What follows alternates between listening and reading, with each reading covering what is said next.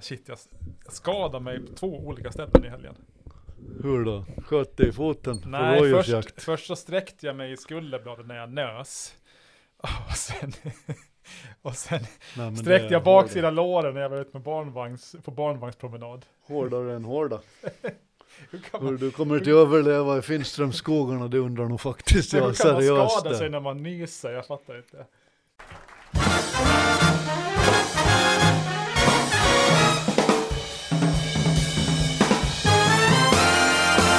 Okej, då säger vi välkomna till avsnitt 6 av Ålands Handel. Och jag heter som vanligt Fredrik Rosenqvist och med mig i studion har jag Jörgen Pettersson och vi driver uh, Ålands just nu kanske största podd. Vilket Ja. är förpliktigar på väldigt många sätt för nu ska vi säga kloka saker gärna. och roliga. Man blir knäckt när man tänker på det. Tänk att folk verkligen sitter och lyssnar och till er skulle jag vilja säga håll ut. För ni kan lära er någonting också idag. Ja, usch, nu får man prestationsångest, man ska ju inte tänka på att man har lyssnare och sådär. ja, vi har ganska matigt körschema idag.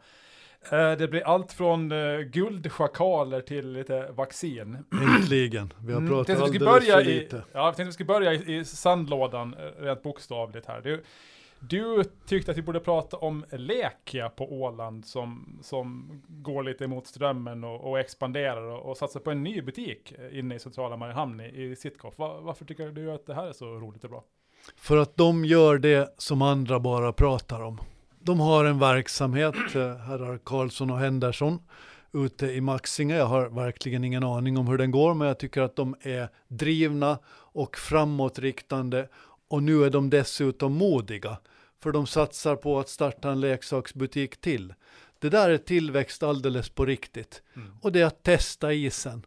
För allt företagande går ut sist och slutligen på att folk kanske köper det man säljer eller de kanske inte köper det man säljer. Mm. Och svårare än så är det inte. Nej. Men om du inte försöker så säljer du garanterat ingenting. Nej. De, eh, det är väl inte en ritorno som man säger på italienska. De hade ju en butik i stan först från början tror jag. Va? Och sen flyttade de ut till, till Maxinge och stängde den i stan. Och nu kommer de tillbaks i, i, i stor stil här. Det är jätteroligt. Reclaim the city, Ja, det är precis det- vi behöver. Det går ju emot lite grann två eh, trender som jag tror eller hoppas kanske inte är trender länge till. Det är att barn inte leker med leksaker längre, för de leker bara med iPads. Och nummer två, stadskärnor har det tufft. Eh, ja, de har haft det länge nu, inte minst nu under, under pandemin och sådär. Så att det, är- det är kul om de här lyckas motbevisa det. För jag, jag hoppas att barn ska fortsätta leka med leksaker. Och jag hoppas att stadskärnor ska bli bättre och roligare och mer livfyllda än någonsin har varit tidigare. Så att jag hoppas det går bra för dem faktiskt. Men kan vi inte, måste vi inte snart börja prata om vad pandemin kommer till få för effekter på riktigt? Om man går till digitala möten som vuxna människor sitter i allt oftare, så, så är de faktiskt rätt hemska. Ja, Du kan inte se om en människa är riktigt glad eller om den är riktigt ledsen eller om den har någonting som den borde säga. Man kan inte läsa folk genom en skärm. Och nu tror jag att vuxna börjar inse värdet av riktigt fysiska möten, när man kan gestikulera, när man kan komma med skämt utan att någon, någon vissen wifi-uppkoppling bryter Mm. det hela. Och där är det samma sak med barn, tror jag. Barn har gjort som vuxna har trott att man ska göra, det vill säga ägna sitt liv på skärmar, när det i själva verket i verkligheten som livet pågår. hmm. Ja det är en svår fråga. Vissa menar ju tvärtom att nu kommer vi att sluta träffas fysiskt för vi upptäckte hur bra det var digitalt. Medan andra som du menar att det kommer precis, precis tvärtom. Nu, nu har vi tröttnat på det här digitala. Och jag, jag, jag, vet inte riktigt. Det Jag har är- en spaning till där och det handlar Ja. nog om nationalitet och vad man är som personlighet. Jag läste en undersökning där jag tror att de sa att 30% av alla finländare har haft det bättre under pandemin än vad man hade tidigare. Mm. Och, och det provocerar mig enormt mycket. Mm. Samtidigt så, så har, har männen, läste jag någon studie, förlorat sitt framtidshopp. Just männen. Jag vet inte riktigt vad... vad Det är det- för att männen är problemorienterade. ja. Vi är ju sorgliga människor vi män. Det här med video, alltså samtal och konferenser är en, en, en rolig Eh, historia. Jag, jag, jag, kan tyvärr inte den. Jag, jag, läste en lång artikel om den i helgen och jag, jag lade den i på minne. Jag tror jag var lite distraherad av, av småbarn och sånt. Men man, man har ju försökt och tekniken har ju funnits för videosamtal alltså länge. Vi pratar, alltså man hade sådana här automater. Jag tror det var någonstans i USA som man kunde videosamtala och nu pratar vi, alltså det här kanske var 60-70-tal någonting. Om man skulle ja, betala för att prata videosamtal och sådär. De installerade det här på bred front och det var typ fyra personer som ringde ett samtal första året, två andra året, sen noll år tre. Och det här har man hållit på med, Skype och, och, alla de här tjänsterna. Det har ju funnits i år och dagar, de här videosamtalen och videomöten. Men det har ju aldrig riktigt tagit fart. Det är ingen som vill ha det. Eh, förrän nu då, när Zoom Eh, blev den hetaste aktien i hela världen för att alla mitt i allt måste börja ha videosamtal. Så att det är lite roligt när det, är att liksom, det krävdes en pandemi för att vi ska börja använda det här arma verktyget som har funnits länge men som ingen velat ha. Det kan ju bli som du säger då, att när vi inte behöver använda det längre, då struntar vi i det. För att det har egentligen aldrig varit en hit med videosamtal sådär överlag. Det, ja, folk verkar inte vilja ha det, man, man gör bort sig för mycket. Jag läste, det var ju någon, vad, vad jobbar han? Det var på någon tid, stor tidning i USA, någon, någon det var Wall Street Journal eller New Nej, York Times, jag läste Times, om det. Ja, någon som hade, hade visat någon ädel kroppsdel i misstag eller med flit och i ett sånt här videomöte. Han hade ju fått sparken, hans karriär är förstörd och sådär.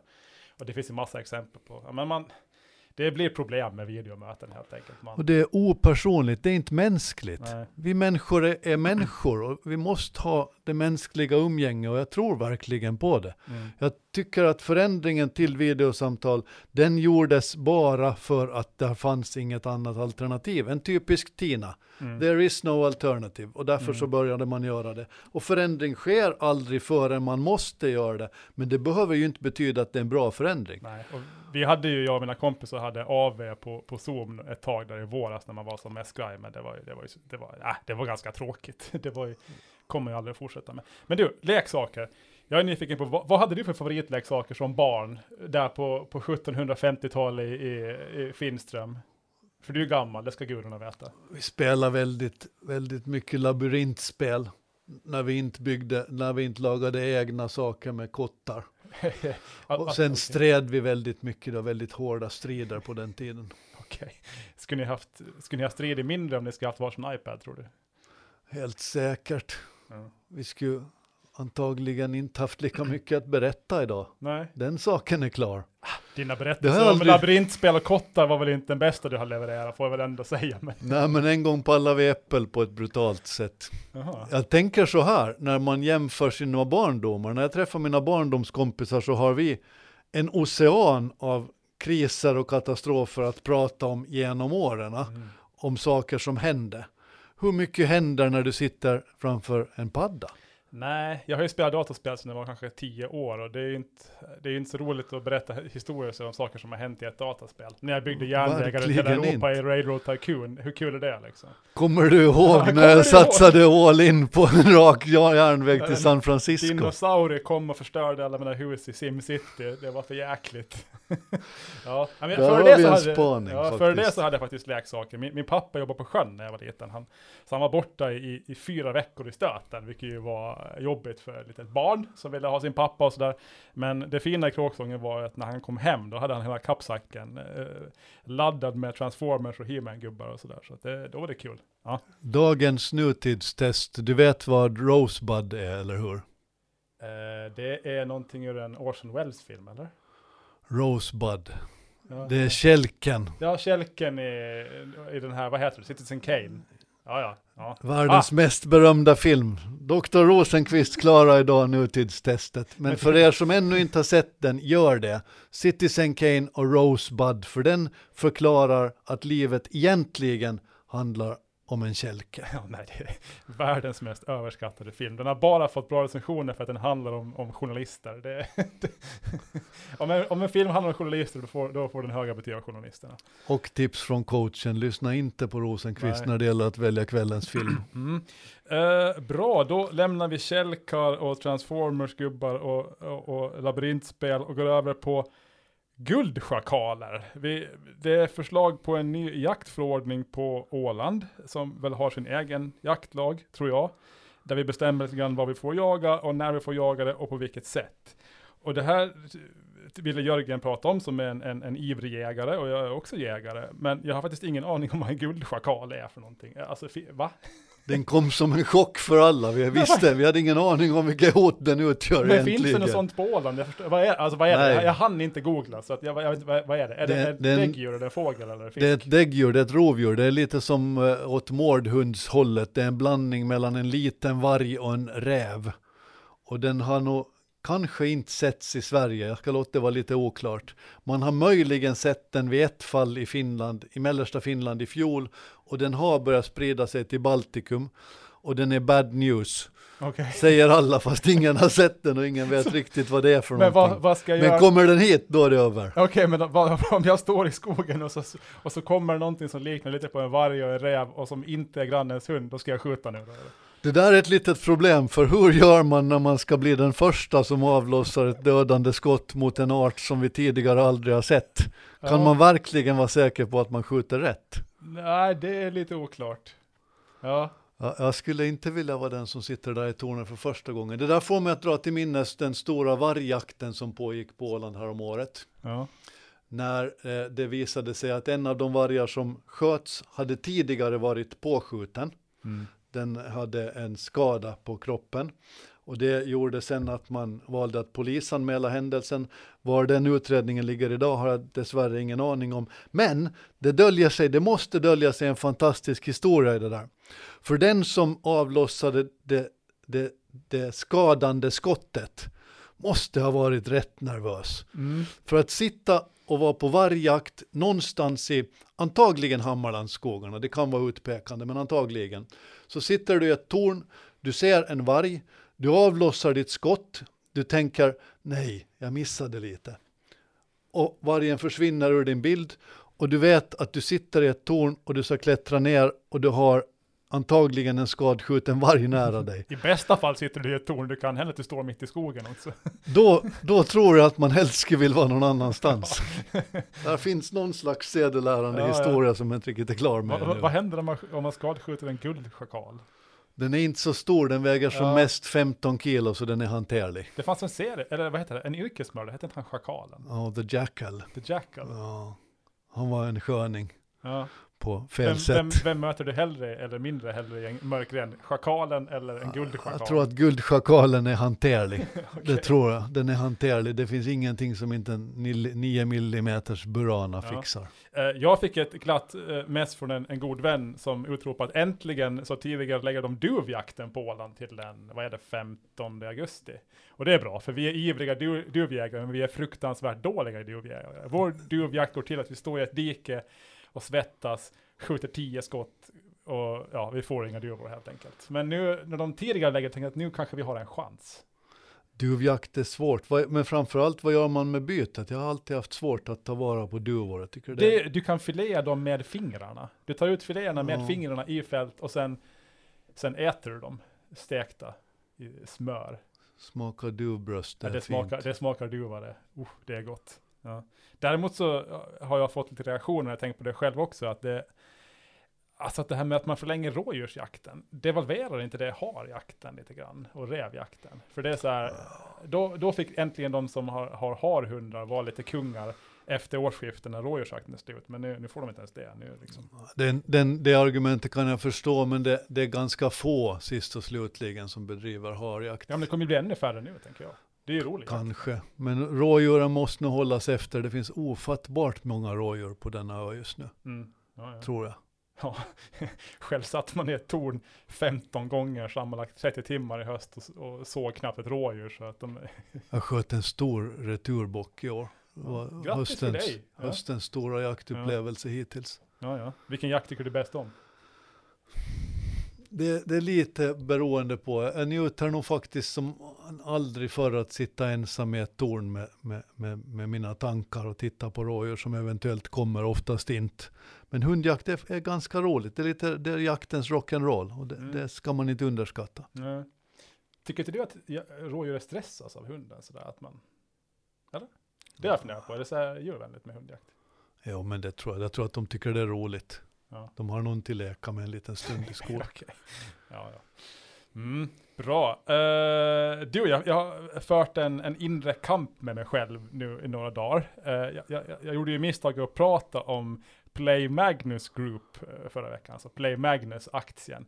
Och bra tips från coachen, prata aldrig om, researcha aldrig aktier som du inte tänker köpa. För nu har jag hamnat i den delikata situationen att jag tror att schack kommer att bli en en stor trend. Uh, jag messade en kompis häromdagen och frågade så här, du som är nörd, har du börjat spela schack, eller kan du spela schack? Och då sa han, jo jag såg på Queens Gambit när jag köpte ett schackbord. och då, mitt problem nu då är att jag tänker, nu, jag kommer inte att köpa Play Magnus Group, tror jag, men jag kommer gå in och kolla hur det går för den. Och när den har gått upp 1000% om ett år, då kommer jag sitta här och gråta. Så nu har jag så här, vad ska jag göra? Ska jag köpa och, och, och frångå mina regler om hur man ska agera eller ska jag strunta i det och riskera att lepa ihjäl mig om ett år? Det där är krångligt alltså. Regel nummer ett är att regler är till för att brytas. Ja. Det, det, måste man komma ihåg. Och sen ska man följa sin intuition, det tror jag jättemycket på. En människa som bara placerar i förutbestämda, enligt förutbestämda mönster så är dömd att aldrig lyckas. Nej. Vet du hur det gick sist när jag följde min intuition? Vill man fråga. jag, köpte, jag köpte ett bolag i USA som erbjuder distansundervisning. Tänkte att nu kommer det här öka när, när, när corona sprider sig. Eh, jag tror jag betalar 47 dollar aktien. Mycket riktigt, det här verktyget blev jättepopulärt, alla skolor började använda det. Problemet var att det här verktyget, det funkar inte. Det bara krascha, ingen elev lärde sig någonting. Så aktien störtdök till ja, 30 dollar, så jag tappade med 40 procent där, då hoppade jag av. Sen har den fortsatt ner i källaren sedan dess. Så, så det var den enda gången jag frångick mina regler i år. Det gick sådär, det torskar man ju 40 procent på. Så att... Du kommer ju inte att misslyckas två gånger, det förstår du. Nej, precis. ja, ja, vi får se. Jag, ja, jag har faktiskt Play Magnet uppe på min iPad här nu på min internetbank. Vi får se. Jag har inte varit uppe och kollat Play Magnet, så jag måste göra det. Nej, mm, ja, vi får se. Men sen är det också så här, jag funderar på det, att eh, jag har också dåliga erfarenheter av varumärken som knyter alltså som är knutna till en person väldigt starkt. Alltså Play Magnus, det är ju Magnus Carlsen då eh, om han gör någonting dumt, blir kass på schack eller mördar någon eller, eller kör på fyllan eller, eller, vad som helst, vad, vad händer då med, med hans varumärke med det där företaget? Och då har vi då Lex Paolo Roberto som gjorde någonting otroligt korkat och elakt när han betalade en, en, en kvinna för att eh, våldföra sig på henne och ha, ha, ha sex med henne och sådär. Vilket gjorde att en massa företag som hade använt honom, hans namn i sitt varumärke, ja, men, gick under. Eh, trots att de var egentligen helt oskyldiga. Det här eh, matmärket, Paulus, är det främsta exemplet där han ägde några aktier och det var menar, hundratals personer som egentligen förlorade sina jobb och, och, sina pengar på det han gjorde. Och det är ju så här, hur ska man vara rädd för det där att, att Magnus också, ja, kanske inte gör någonting liknande, men någonting åt det hållet. Så det känns lite risky också. Du kan ta Bill Gates och Steve Jobs. De personifierar sina varumärken väldigt mycket. De hette inte exakt samma sak, men det var de som var mm. varumärkena faktiskt ja. i allt väsentligt. Det ja. finns väldigt många liknande exempel. Jag tror inte att man ska basera, dra slutsatser på, på vad som kan gå snett. För ska du alltid gå omkring och fundera på vad som kan gå snett, då, då blir det nog en väldigt trist tillvaro. Välkommen till min värld.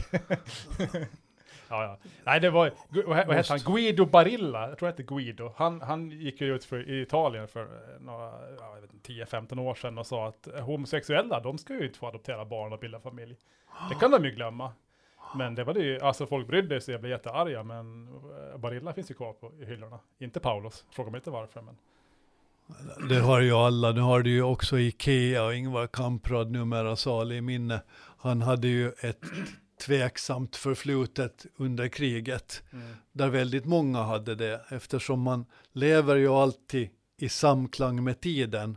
Och det som vi idag tycker att är hemskt, så var annorlunda för 50 år sedan och det, mm. där måste man lite komma ihåg. Mm. Man ska, folk är väldigt snabba på att fördöma och jag tror att man ska försöka chilla lite när det kommer till sånt. Ja.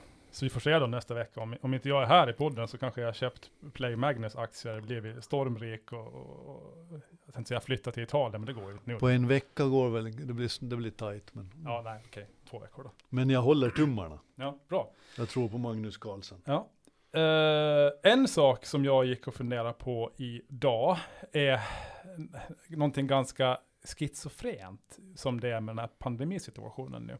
Eh, det kom ju, igår så kom det en till nyhet att eh, Moderna, ett amerikanskt bolag som använder sig av samma mRNA-teknik som Pfizer, hade lyckats exakt lika bra med sitt vaccin. Det var några Ännu högre. lite bättre till och med. Ja, fast det är, det är ganska små grupper, så det, är- det är Ja. över 90, runt 90 procent. De Ja. var väl uppe med 95 nästan och sådär. och det är man ju jätteglad över. Det, det är ett vaccin och, och det, det ska väl komma till Europa till icke-riskgrupper. Det här vaccinet tror jag andra halvåret 2021, så ja, efter sommaren då, men ändå, det är inte så långt borta och sådär.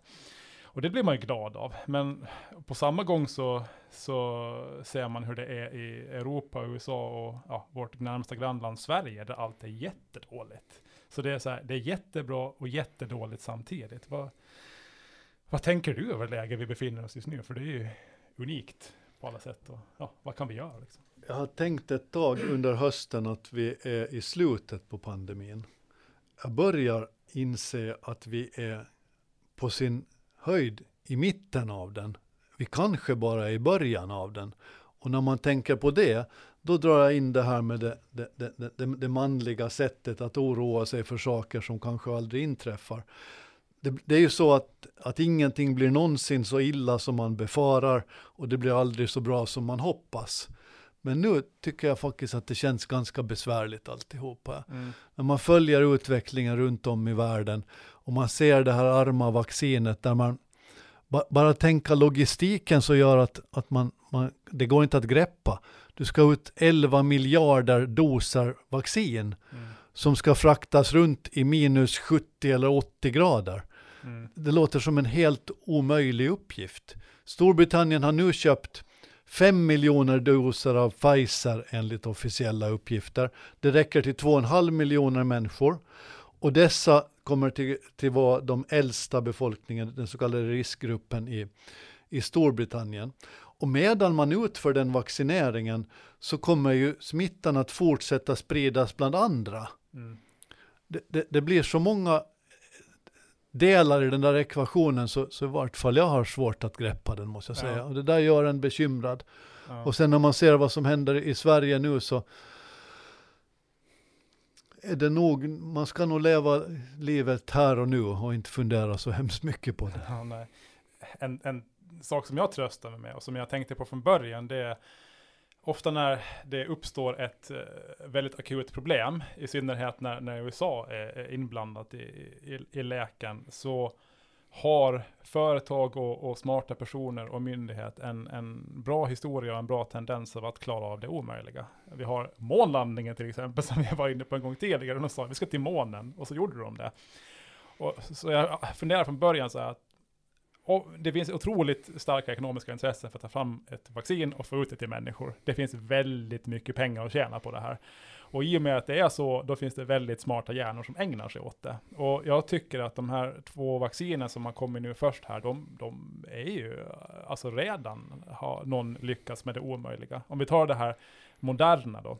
Eh, de har nu gjort den, vad är det, tredje fasen i den här vaccinstudien eh, och de kommer att ha ett färdigt vaccin, eh, allt tyder på det, inom några veckor. Det här är det första läkemedel vi har fått som, som det här bolaget någonsin utvecklar. De har, de, de har aldrig fått ett läkemedel godkänt tidigare. De har aldrig genomfört en fas 3-studie tidigare. Det här är ett bolag som har funnits på börsen i, i två år, tror jag, drygt två år. Uh, inget läkemedel någonsin som, godkänn, som använder den här mRNA-tekniken har någonsin godkänts för mänskligt bruk. Och nu har vi mitt i allt två eh, vacciner som bygger på den här tekniken som snart är godkända för mänskligt bruk. Det är som att vi har tagit ett språng, eh, och nu är inte jag någon forskare inom genetik, men vi har tagit väldigt stora kliv på väldigt kort tid inom den här tekniken. Och då frågar sig många nu, okej, eh, Moderna, de, de har aldrig tillverkat och sålt ett vaccin eller något läkemedel överhuvudtaget tidigare. Hur ska de kunna tillverka och hur ska vi kunna få ut det här vaccinet till alla de här människorna? Och då känner jag, ja, vi har kommit så här långt, då kanske vi fixar resten också. Eh, för det behövs fixat. Och då kommer det att finnas eh, smarta människor, duktiga människor, flitiga människor som gör det. Så att, keep faith. Jag Ja. ser en linje i det där. Ta utvecklingen av IT eller smarttelefoner eller vad som helst som har med teknik att göra. Där det som för 20 år sedan, vilket är ingenting i mänsklighetens historia, Det som för 20 år sedan var totalt omöjligt är en självklarhet idag. Mm. Och det är inom teknik. Och då gissar jag att inom medicin, där vi ändå har, har varit förskonade från pandemier i hundra år. Mm. I hundra år har vi inte haft en pandemi Nej. alltså. Och nu har vi den första sedan spanska sjukan. Våra, vår befolkning, jord, jordmänniskorna, alltså alla människor som finns på jorden, de är klokare än vad de någonsin har varit. Mm. Så jag gissar att när alla dessa världens skarpaste hjärnor sätter sig ner och tar fram ett vaccin eftersom man har med en pandemi att göra, då kommer det att hända grejer. Jo. Jag tror att vi kommer, jag tror att vi kommer till se, naturligtvis är det så att vi kommer till se tiden före och efter corona, Mm. så kommer det att vara. Mm. Men, men de förändringar som kommer, jag har Ja. enorma förväntningar Ja. på dem. Det är ju samma sak med krig som är eh, negativa i alla avseenden, men de tvingar ju ofta fram en innovation, en teknisk innovation som sen kan användas i fredstid. Och det, förhoppningsvis blir det så att det här eh, coronapandemin tvingar fram en innovation inom genetik och sjukvård som ja, förflyttar oss 10-15 år i framtiden. Så kan vi bota andra sjukdomar så att vi får det på sikt bättre över det här. Det finns ju massvis med exempel på sådana här, alltså hur krig, krig har till exempel byggt den åländska sjöfarten på väldigt många sätt. Vi har vårt välfärdssamhälle så kan vi tacka krig runt om i världen för. Ända tillbaks till amerikanska inbördeskrigen när det drev upp fraktpriser över hela världen och gjorde att ålänningar kunde tjäna stora pengar. För att inte ta Suezkrisen när tankermarknaden får rätt upp i taket. Det, det finns massvis med det där. Det lär vara Mm. så att den slagfärdige Algot Johansson en gång lär ska ha uttryckt när det diskuterades vem som skulle borde, hade förtjänat bli staty i Mariehamn, sa det att det borde vara Anwar Sadat egentligen. Egyptens dåvarande president som ställde till med alltihopa. Ja, ja. För där kom pengarna ifrån. Och det där kan vara värt att tänka på. Alltså det, det finns alltid möjligheter i elände. Mm. Det är som på Jamaica, där han här, Haile Selassie, vad heter han? Är någon sorts gud inom ra rastafarianismen. Någon. Ja. Spännande saker, men det är inget spännande med de här nedstängningarna nu som Sverige kör. Det är så tidigare idag att uh, Timo Räisänen ställer in hela sin turné, bland annat den spelningen på Åland. Och det, det lipar jag över, det hade jag sett fram emot att höra på hans ljuva stämma. Så nu är det allvar igen, mer allvar än vad i våras i Sverige tydligen. Det känns så. Alltså de har verkligen, de har från början, Sverige har ett annat system än Finland där det politiska ansvaret inte är tydligt. Eh, Stefan Löfven, deras statsminister, tyckte jag lyste med sin frånvaro under våren. Och nu har han för första gången steppat upp, Mm. som jag ser det. Ja. Och det måste tyda på någonting och det är ett allvar i den här situationen som är svår att begripa. Mm. Eh, Jag vet att sjukvården i Sverige, de är nu på riktigt oroliga för att de kommer till krasch, att de inte räcker, räcker till. Sen såg jag att de började, det var ganska mycket skuldbeläggning av uh, kryssningsfartyg också. Jag tror det var, det var Tallink, någon båt, de hade haft någon, någon eh, konsert ombord på något fartyg. Med det Eh, kända rockbandet Klamydia. Ja, klamydia. Ja. Det, de har inte jag hört talas om. De följer ju reglerna, tycker jag är viktigt här. Alltså jag tycker det är viktigt att, att man minnas det. De följde reglerna och de gjorde det som man får göra. Mm. Och, och då är det så lätt att det blir ett blame game av alltihopa. Ja men se på de där då, vad de gör. Mm. Det leder faktiskt ingenstans. Nej, det var lite tråkigt. Man ska ju ja, vara försiktig och sådär, men det, det lönar sig inte att kasta strunt på, på massa andra. Eh, en liten eh, lokal grej som har figurerat i tidningarna här på sistone, och radion kanske, vad vet jag. Eh, bråket över världens längsta. Oj, Har du noterat det? jag läste det ganska slarvigt men jag, jag läste det. Den, den var svår. Ja, den var svår. Vi, det, det, bråket handlar om att man, man bråkar om vem som kom på att Åland skulle fira, vad det 100-årsjubileum med någonting som var världens Åland längsta. firar 100 år. Ja. Det var ett längsta julbord eller så var det ett längsta, vad var det mer? Ja, eller smörgåsbord kanske. Smörgåsbord. Vi minns inte riktigt.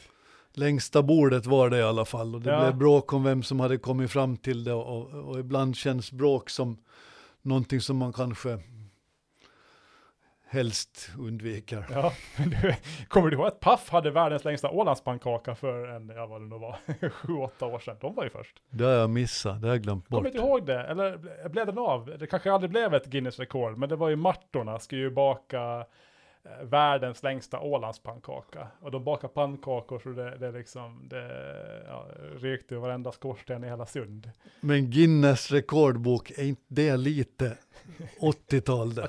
Och då Ja, är jag osäker på om det är 1880-tal Det var- kanske. Töntigt när jag, när jag var barn till och med. Men vad är grejen med att man har gjort någonting som är konstigare än någon Men annan jag har gjort inte. här i Jag satt världen? och, och listade för mig själv de världens längsta eller största saker jag har sett. Och det här är väldigt vanligt i Asien. Det är väl något så här som man ska hävda sig. Till exempel så hade jag åtminstone Kuala Lumpur när jag bodde där världens längsta flaggstång. Det var Oh. inte så häftigt. Det var som en flaggstång fast längre. Och man måste ju ha en väldigt stor flagga upp i den här flaggstången, men då blev den ändå proportionerlig. Så den såg ut som en, ja, en vanlig flaggstång då, fast större. Och sen väcker det alltid frågan hos mig, hur, hur vet de det? Ja, precis. Och sen är det någon annan som bygger en längre. Och de hade ju världens eh, längsta, ja, eller högsta hus i sina Petronas Twin Towers. De var ju häftiga. Jag tycker att Guinness rekordbok är antagligen beviset på att allt kan säljas och att det föds en torsk varenda dag.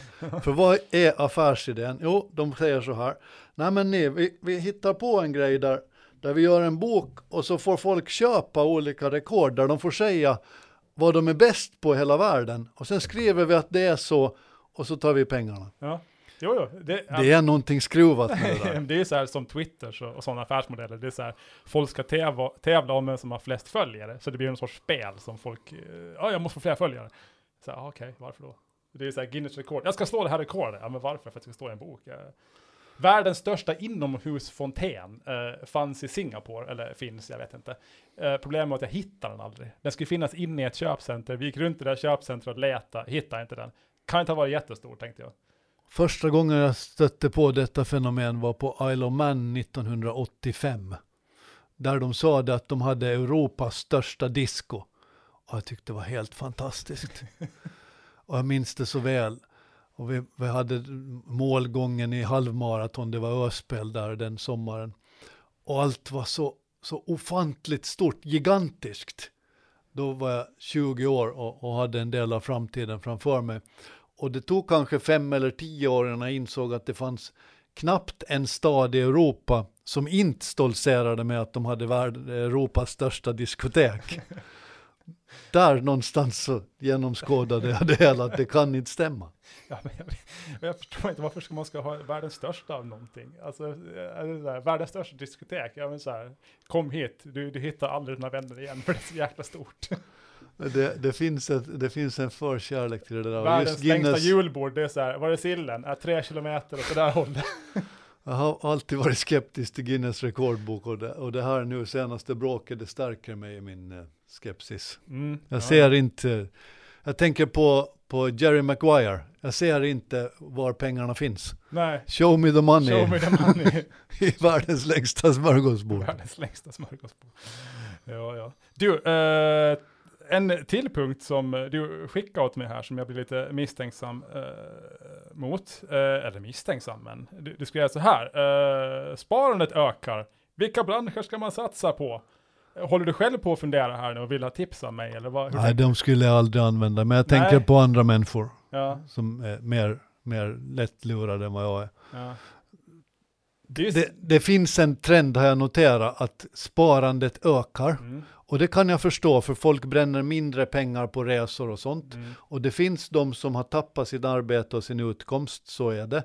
Men det finns också väldigt många som har sin arbete och sin utkomst kvar, men de har mindre saker att spendera det på. Mm. Eftersom man inte får resa. Ja. Och det är en jättestor del av det hela. Och då inbillar jag mig att de går runt och funderar på vad ska de satsa Ja. på. Och då tänkte jag att eftersom jag känner en kille som är ekonomie doktor, Ja. så frågar jag, vilka branscher är det som kommer till att överleva det här? Ja, du. Jag måste säga det här med att folk börjar spara mer, det är bra, det gillar jag. Jag tycker man ska spara mer, det driver tillväxt och är bra för privatekonomin. Tråkvarning. Ja, jo, jo. Men så, vi, vi börjar från väldigt låga nivåer. Vår, vårt, vårt finansiella sparande är lägre än det nästan någonsin har varit. Vi sparar i, i fastigheter, vi köper våra hus. Eh, Det är där pengarna sitter. Där sätter, sitter de mesta av våra pengar.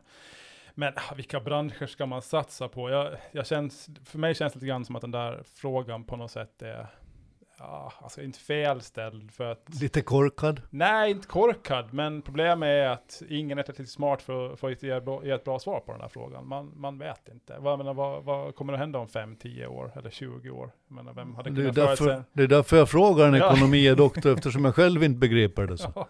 Nej, jag, jag, jag försöker ju själv gissa vilka branscher som kommer att, att, att överleva och sådär, för jag tycker det är kul. Men om jag ska ge ett tips så, alltså det är egentligen du själv som är din, din största fiende när du sparar. Att du gör misstag och dumheter som gör att du går på, på minor. Du, till exempel så, så blir du för ivrig och sparar för mycket och har en för liten buffert som gör att du måste sälja i fel läge. Eller att du, du lyssnar på någon smart person, en ekonomidoktor som säger att nu ska du köpa Play Magnus aktier så sätter du hela din förmögenhet i det och så går det på tok för att Play Magnus eh, köper fyllan eller någonting.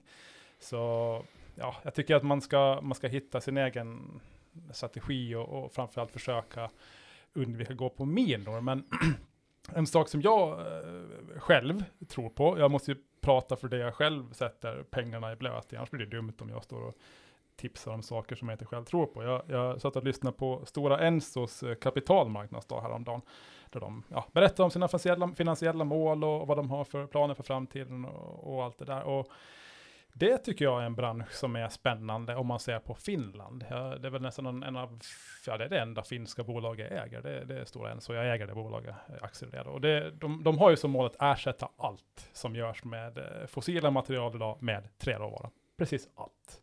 Alltså, Tyg, Ja, kläder, läskburkar. läskburkar, hus, bygga höghus. De har en stor avdelning nu som jobbar med det här att eh, dels ta fram material för att kunna bygga stora höghus i trä och även en kompetens som kan lära branschen att bygga i trä. Eh, alltså det finns ju sugrör, allt, precis allt. Alltså skummaterial man använder när man bygger, eh, alltså förpackningar. Det, det är liksom allt, allt, allt som, som man idag gör med fossila material, av plast och, och liknande, så ska man kunna göra med trä. Och det här tycker jag är lite häftigt. Den här pappersindustrin, som de fortfarande har ett ben i, de använder den för att få in eh, kassaflöde, men den är på väg ner för att ingen skriver ut saker längre. Men istället har de en väldigt stor så här, innovationsavdelning som just försöker hitta på sätt att använda trä istället för fossila material. Och det här tror jag på. Jag tror det är en, en fantastisk sak för att om man ska, till exempel ska binda kol på ett bra sätt, vad gör man då? Jo, man avverkar träd och så använder man träden till att bygga någonting som håller väldigt, väldigt, väldigt länge. Till exempel stora hus. Då binder ju de här husen kol samtidigt som det växer upp nya träd som binder ännu mer kol. Och det här är ju ett fantastiskt bra sätt jämfört med att bygga till exempel hus i betong. Så här tror jag Finland och Finlands skog kan bli en, en stor och, och väldigt värdefull sak i framtiden. Mer värdefull än när vi exporterar den i, i pappersform. Där är Ja. hoppingivande och bra. En samvetsfråga, om du hade levt för 20 år sedan, hade du då sett att Google och Facebook skulle vara två av världens starkaste varumärken idag? Alltså jag kommer ihåg när Facebook börsintroducerades, det, det var ju inte så länge sedan. Och jag tänkte att de här kommer ju aldrig kunna tjäna pengar. Jag menar, många använder dem, men var ska de, var ska de få sina pengar ifrån? Ja, tji fick jag. det finns ju ingen som tjänar lika mycket pengar som dem. De behöver knappt några anställda och de har ju sugit upp alla världens annonsintäkter. Så att, mm, så att, nej, nej, så, men lyssna inte på mig. Så det är inget, ingen rekommendation eller råd. Jag eh, förklarar bara för varför jag, varför jag tror på skogsbranschen i Finland. Tycker den är Tänk själv framför allt vad det du sa det är bra. Mm, ja, man ska absolut tänka själv.